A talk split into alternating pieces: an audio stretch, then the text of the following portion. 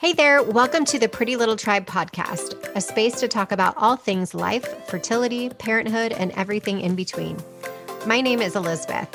I am an international fertility coach, ICF certified life coach, birth and bereavement doula, and new parent educator. Join us as we support the tribe throughout their journey from conception to bringing your new baby home and everything along the way. See you in the episode.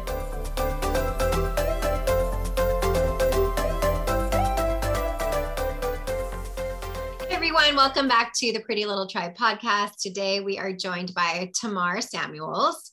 She is a registered dietitian as well as co founder of Culina Health. Thank you for joining us today. Hey, Elizabeth. Thank you for having me. I'm really excited to be here. First of all, can you tell us what Culina Health is? I'm curious. I don't know about that. So I apologize, but inform us all. Yeah, yeah. So Culina Health is um, it's a virtual nutrition platform um, that provides comprehensive, personalized, evidence-based nutrition counseling for um, anyone under the sun. So for we we serve a variety of different clients. Um, they come to us for um, different reasons, sometimes related to managing chronic disease, sometimes re- related to weight management, but also uh, working on their relationship with food. And so um, our team of registered dietitians are all clinically trained to support people to just start feeling good about their nutrition and, and to reach their health goals. Awesome. When you say evidence based, what does that mean? Like, yeah. Mm. What does that yeah, mean? so the nutrition space is a little bit wild. I like to call it the Wild West because um, the word nutritionist actually is not regulated. So anyone can call themselves a nutritionist. So there's no um, standardized sort of scope of practice um, for that word. And so registered dietitians are um, the sort of healthcare professionals in the nutrition space. So if you're getting nutrition information, um, you should get it from a registered dietitian who's someone who is uh, clinically trained. Um, and we take a lot of science courses. Uh, we are trained in hospitals, so we know a lot about the human body and a lot about nutrition. Um, and so um, when I talk about evidence-based, that means that um, the treatment that we provide for our, our, clients is based on science and research, right? Um, so in the medical space and healthcare, the decisions that we make around providing healthcare for our clients and our patients should be based on what we have in research, right? Um, as we know with like coronavirus, for example, and uh, what's going on with um, vaccinations, right? We're doing all of these research studies to see whether or not these medications are effective, efficient, so on and so forth. Um, and so, not just with medicine, we also can can um, do research on food as well. And so, when I say evidence based, that's what I'm referring to. So, we have certain dietary recommendations or protocols um, that are based on science and literature. Can you give us an example of what that would be versus something that wouldn't be? So so that a listener could know, oh, this is why I need to go down this route because it is evidence based and you know real scientific um, research to back it versus you know googling something or whatever. Um, what what's yeah. the difference? What's a, what is an example of that yeah, so I'm going to give you a controversial example because it goes to Love show it. How, how complicated um, nutrition is. I'll give you a controversial example and then I'll give you an easy example. Mm-hmm. Um, so let's start with controversy because it's always more fun. Um, uh-huh. So, intermittent fasting, I'm sure you and lots of the listeners out there have heard of intermittent fasting, right? Um, and intermittent fasting is actually a it's not it's not just one um, sort of quote unquote diet. It's actually a way of, there's a variety of different types of fasting. Um, some of those fasts include time feeding, where you're only eating within a certain window and then you're fasting in a certain window. That's probably the most common one. But actually, a lot of the research on intermittent fasting is more so done when people are fasting um, over the course of several days throughout the week and actually not having any um, calories at all, um, or they're having about 50% of their of their or, or 25% of their typical calorie intake. So um, mm-hmm. when people talk about intermittent fasting, they're really talking, most people are talking about time feeding, right? Like eating within an eight hour period and then fasting um, for the rest of the time. Um, but the research is actually done more so on other types of fasting. Um, and so the research on intermittent fasting has found that to be helpful for uh, managing type 2 diabetes and insulin resistance. Uh, however, the current research also states that it's not more effective for weight loss than just following a regular low calorie diet. Um, and the research is new, but there is a little bit of research that talks about how intermittent fasting can impact women's um, menstrual cycles um, in a negative way. Um, and so when people come to me and they ask me about intermittent fasting, um, the i'm on top of the research for this right? And this is sort of how i would approach working with someone letting them know this is you know what the evidence says about intermittent fasting. This is what i have found in my practice. So personally for my practice and the patients that i work with i haven't found it successful. Um, just from a sort of lifestyle perspective like it just hasn't been sustainable for a lot of people i find that it also tends to um, exacerbate like disordered eating. And so that is sort of the difference between getting information from a healthcare professional in the nutrition space versus like someone on Instagram who's like, I'm doing intermittent fasting and, and like, you should try it. Um, and then I right. think like an easy, an easier example is like fiber, for example. Mm-hmm. Um, there's a ton of positive research on the benefits of eating more fiber for weight loss, for digestive health, for managing diabetes and high blood sugar, um, for cardiovascular disease. So that is sort of like a easy, there's, it's an easy recommendation that we can make because we know there's a wealth of literature on this that really supports integrating fiber into the diet for, you know, managing chronic disease, mm-hmm. preventing chronic disease and weight management as well. Yeah. So, and the reason that I really honed in on the evidence base is because our listeners generally are in the realm of trying to conceive or they have had a baby already and they're trying to get their hormones back on track and maybe trying for number two. And so, you know, that example that you use and you actually mention insulin resistance, it actually plays a big significant role in fertility as well as how that correlates to maybe someone with PCOS and things like that. So if somebody has those types of diagnosis already, is working with either this app and or you directly helpful for them in order to connect that with their fertility journey essentially yes absolutely. Such a good question elizabeth. I um, and my dietitians love supporting women in their fertility journeys. It's something that we have found really great results with um, nutrition and just general lifestyle interventions. So my dietitians also help to support just healthy habits overall, right? It's not just about nutrition. Nutrition doesn't exist in a vacuum, right? What we eat, um, what we eat, how we eat, when we eat is influenced by so many aspects of our lives. And so we really help to support our clients from like a healthy lifestyle perspective. And I know that um, fertility is uh, is super challenging. I myself um, tried to get pregnant. I was tried to conceive for three years. Um, I tried IUI twice um, unsuccessfully, and then I got pregnant without intervention, um, quote unquote, naturally at the beginning of the pandemic. So I just had my first baby eight months ago. Oh, thank you. Girl or boy? It's a girl. It's a girl. Oh, yeah. Mm-hmm. Yeah. It's it's parenthood is wild. We're having a good time.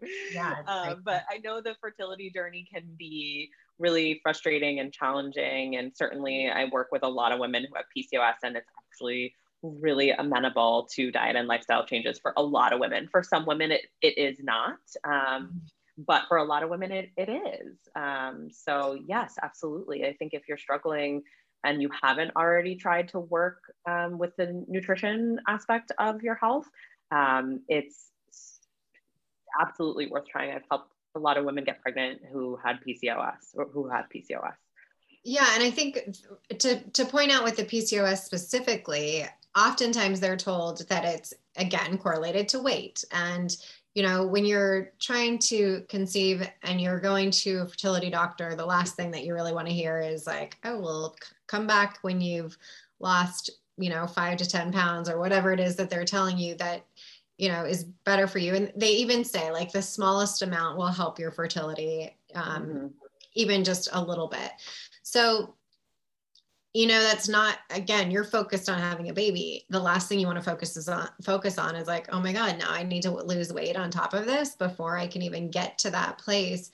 And so it becomes this kind of negative like spiral in your head on top of what you're already dealing with with trying to get pregnant.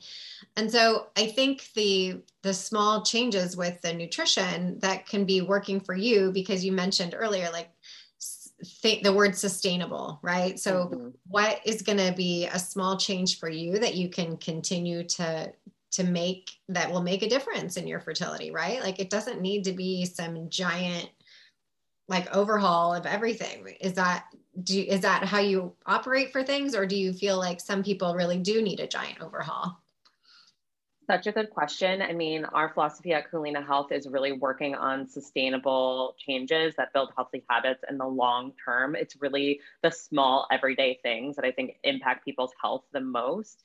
Some people have extreme, you know, health conditions that they need to manage in extreme ways, but I think that's very much the minority. The majority of people really will see a major difference in their health outside of the scale um, by making small changes, right? And those changes could be, um, you know, decreasing your sugar intake. They could be increasing movement. They could be increasing produce, right? Like when we think about polycystic ovarian syndrome, um, yes, it's driven by insulin resistance, um, but it's also driven by inflammation.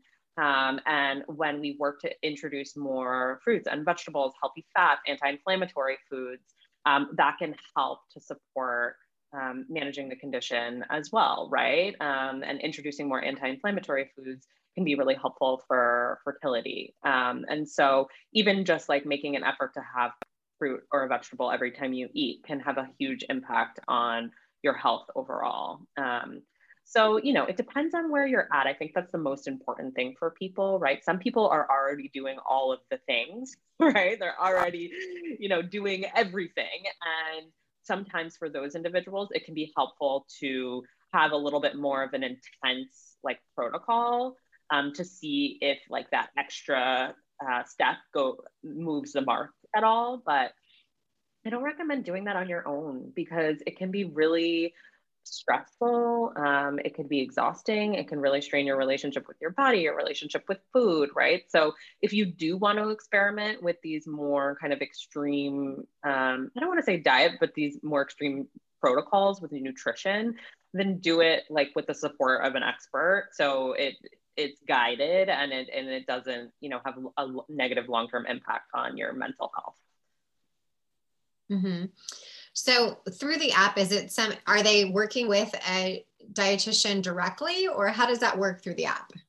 Yeah, yeah. So all of our um, client sessions are one-on-one with a registered dietitian. Typically, we see our clients, um, you know, either weekly or every other week. So we have lots of of check-ins. You know, we find that that really helps for support and accountability. We also have like a secure messaging um, function where we're able to chat with our clients between sessions um, I have people message me all the time, like, hey, I'm going out to this restaurant. What do you recommend that I have? So um, it's really nice to just have an ally ar- around food and nutrition, um, you know, in order for you to have support to make those changes, right? Because it's not just about education. I think people think that, you know, the knowledge is the most important and it is really important and certainly getting like that knowledge from an expert is even more important but after that it's really about you know behavior change and that is really the hard part right? You know what you need to do but now you have to do it. So. yeah and i think that accountability aspect goes a long way right? Like if you have somebody that you can check in with to say i'm going here what do you recommend? Just knowing that you have that in your back pocket like literally and figuratively is so helpful because you don't feel like you're doing it on your own and then you also know okay i I have somebody that is kind of there that I can check in with and circle back with. I think really like there's no there's no price tag to having accountability in my opinion just because there's so much going on in life especially now where we do live so much more isolated than we normally do that in these things that we're trying to move forward with like nutrition i think it's just helpful like it helps you know and it feels yeah. good and you feel connected with somebody else even if it's through an app or whatever it may be. It's like there is a real person on the other side, and that feels pretty good. Totally. I think that's the most important thing, right? Like there's these apps out there that have like AI bots and like, you know, it just doesn't move the the needle, right? Like there's yeah. nothing more important than connecting with a real human who genuinely cares about your health. Um, and knows what they're talking about. so. Right, because there is so much information out there that uh, on the internet. And I always say, like, yes, as much as there's great information, you can also go down a very bad rabbit hole of information that's not correct or just not correct for you, maybe. Right. And I think that's really where it comes into having this tailored experience for each person. Like what works for me doesn't work for the next person, not only because of how I come to the table, but maybe I do have inflammation. Maybe I do have something else going on or, you know, stomach issues or whatever that's going to make, you know, I had SIBO for quite a while and you know there's certain foods that normally would be good for other people that would make me super sick, you know, like cauliflower. And that's when the yeah. cauliflower boom was happening. Like it, everything was cauliflower, like, everything. Yeah, whatever. Um, but yet at the same time, like that was the worst thing that I could be eating, you know? Um, so I think really talking to somebody who's educated in this realm is key. So let's switch gears a little bit to postpartum and and you know most people are like how am i going to fit into my jeans after this? And i know for me like the maternity jeans were my best friend for as long as i possibly could. I'm like elastic waistband? Oh my god yes please. Um, but at the same time of course you everybody gets to that point at their own pace of when they're ready to like feel like i want to feel my body normal again. What do you suggest for somebody who's just had a baby and you know they're they want to still be healthy because maybe they're still breastfeeding and or they want to try again sooner rather than later. Um, but at the same time they want to feel normal and get back into their clothes. What do you suggest for people in those situations? Yeah i mean i'm currently in that situation as we speak. And mm-hmm. it's you know it's so interesting. I think everybody's body is really different and i think knowing that and remembering that is really important. Some women when they're breastfeeding lose weight really quickly. Some women, when they're breastfeeding, it actually prevents them from from losing weight. Um, so I think first and foremost, remember like focus on your health outside of breastfeeding. If, if you're if you're not breastfeeding, e- even you know you have such intense needs as a woman postpartum, right? Just the recovery from birth alone um, takes several, several months. So give yourself a little bit of grace, right? One thing at a time. And then, you know, recovery from birth. And then there's the whole lack of sleep thing too. so I think, you know, sleep has a huge impact on our metabolic rate. So it's really important to uh, remember um, that you know maybe you're not losing weight because you're not sleeping and that's not something you can control because you have a, a baby um, so i think it's important to give yourself some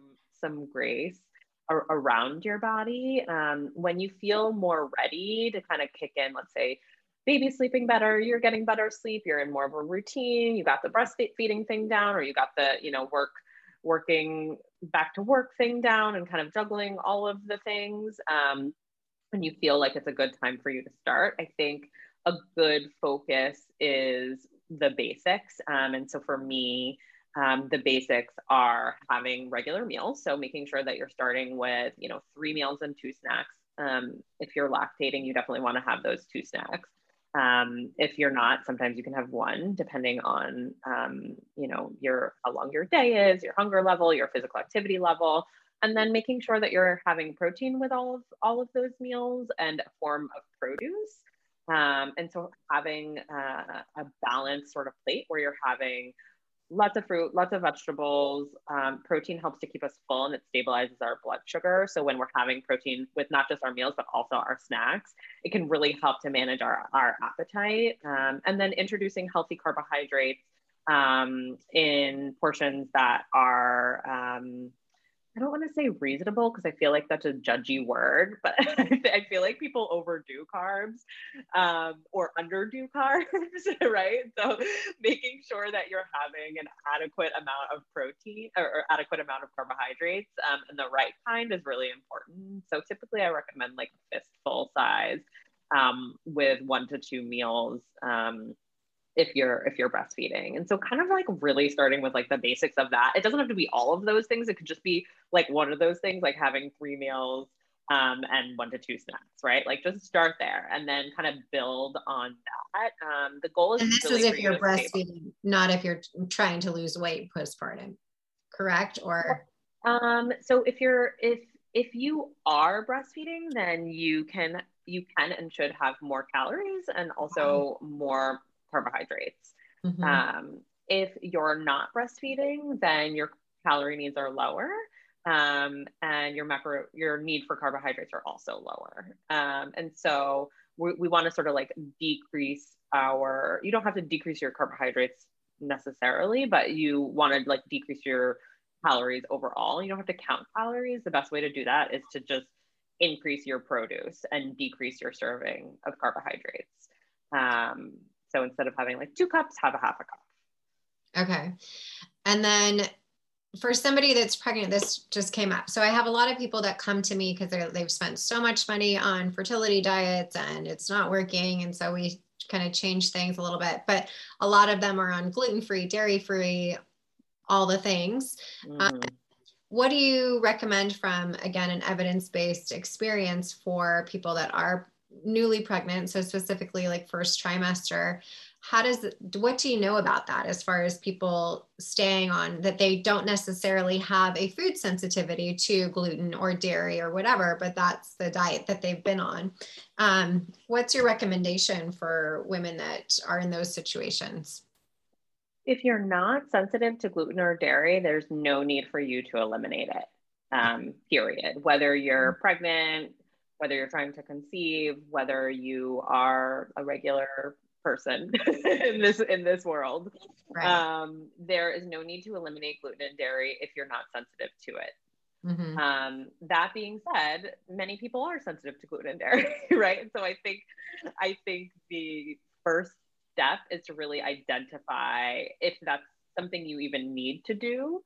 Um, you know, from a fertility perspective, the research says that um, actually, interestingly, um, whole milk dairy products tend to be m- more helpful for fertility, whereas low fat dairy products tend to be harmful to mm-hmm. fertility, which right. I find to be really interesting. Mm-hmm. There isn't much research on gluten and fertility, um, and I think it just depends on why you know you're having trouble trying to conceive like the the root of that um the issue with gluten is that it can be inflammatory for for some individuals um, and those individuals can have either celiac disease or non-celiac gluten sensitivity mm-hmm. um, mm-hmm. and so when they eat gluten it causes inflammation and that inflammation could then do a number of that then has an impact on a number of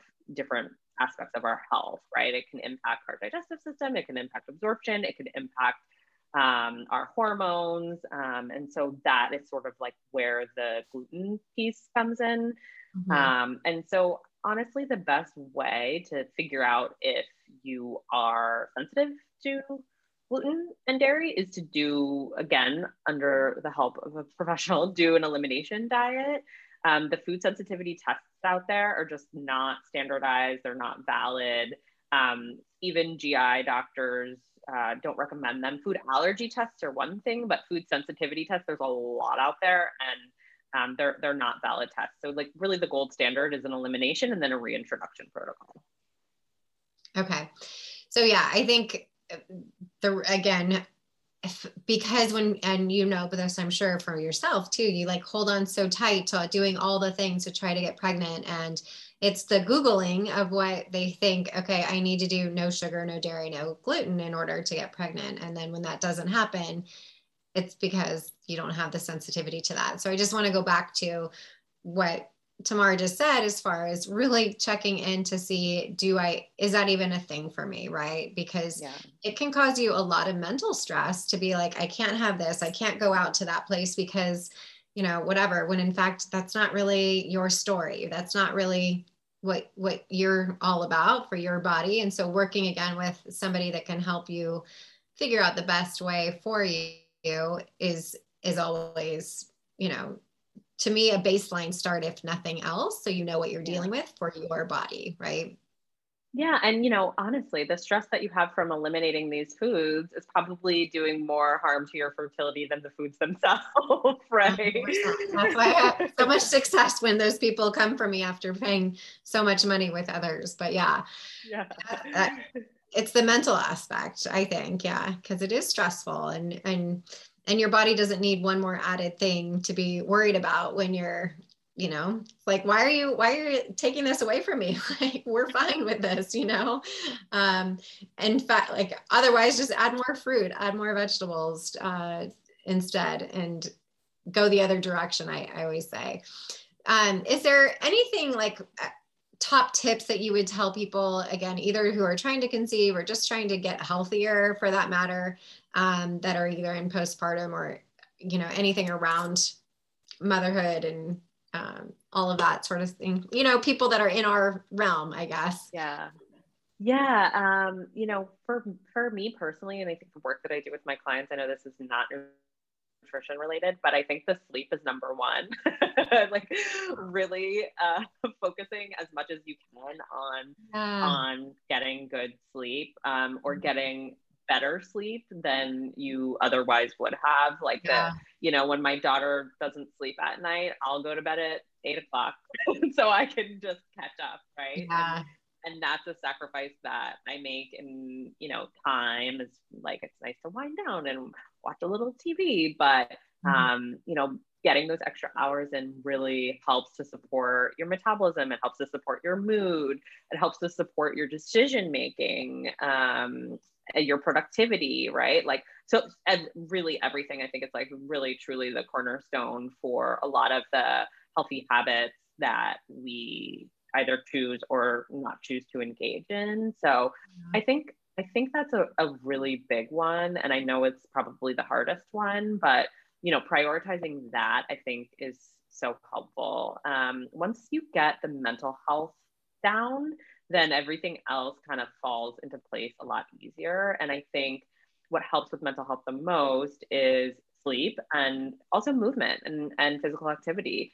Um, so just kind of making a point to really get outside uh, if you can and just move your body. You don't have to do SoulCycle. You don't have to, you know, do a crazy workout, but just taking the time to really, you know, get those 10,000 steps a day, which is really hard.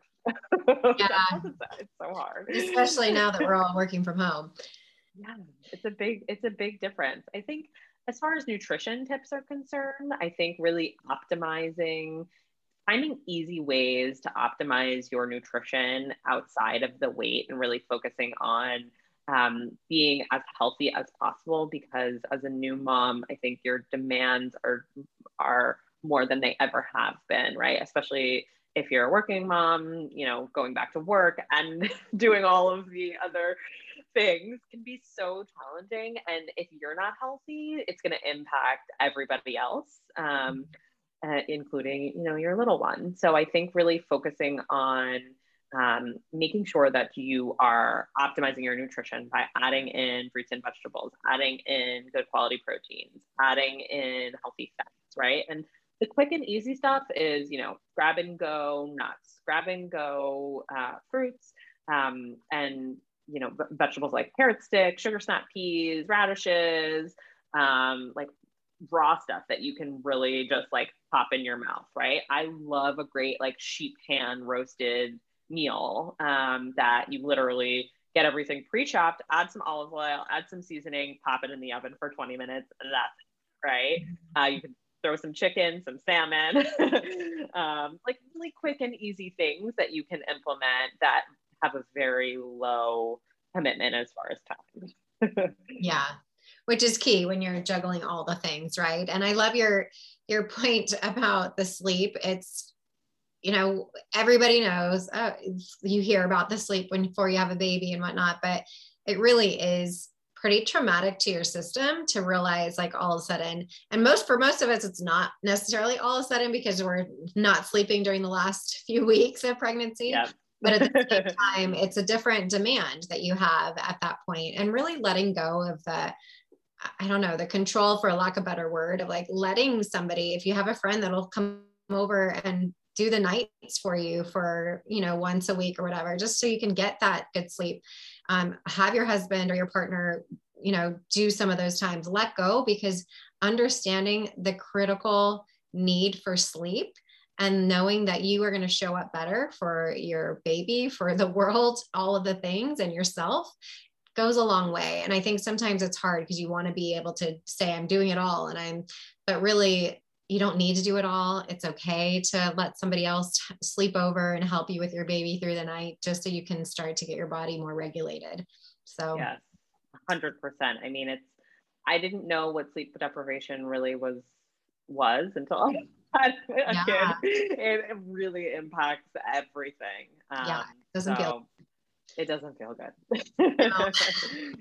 and of course, they it just keeps evolving. Like then you have a four month regression, and then you have the nine month regression, and you're like, what is happening?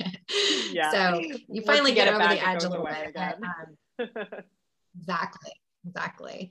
Well, thank you so much for coming on today. Where can we find more information about you and the app and all of that good stuff? Thank you, Elizabeth. It's so great to talk to some mamas and mamas to be. Um, if you guys want to check more, uh, check me out more, you can find me on Instagram at Tamar Samuels RD. Um, and you can also find Culina Health on Instagram at Culina Health and culinahealth.com. Fantastic. Thank you so much again, and we will be in touch and seeing you soon. Thank you, Elizabeth. Thank you for listening to this episode of the Pretty Little Tribe podcast. Follow up on Instagram at the Pretty Little Tribe or at Elizabeth King underscore coaching for updates, resources, and a community to connect with. If you are looking for extra support and tools to guide you along your TTC and parenting journey, visit elizabethking.com. Don't forget to rate and review the podcast everywhere you're listening for a chance to receive a special gift. Visit elizabethking.com backslash pretty little tribe podcast for more information on how to enter. Any review counts. I just appreciate your honest feedback so I can provide you with the best support possible in your TTC and parenthood journey. Thank you so much for listening, and we'll see you next week.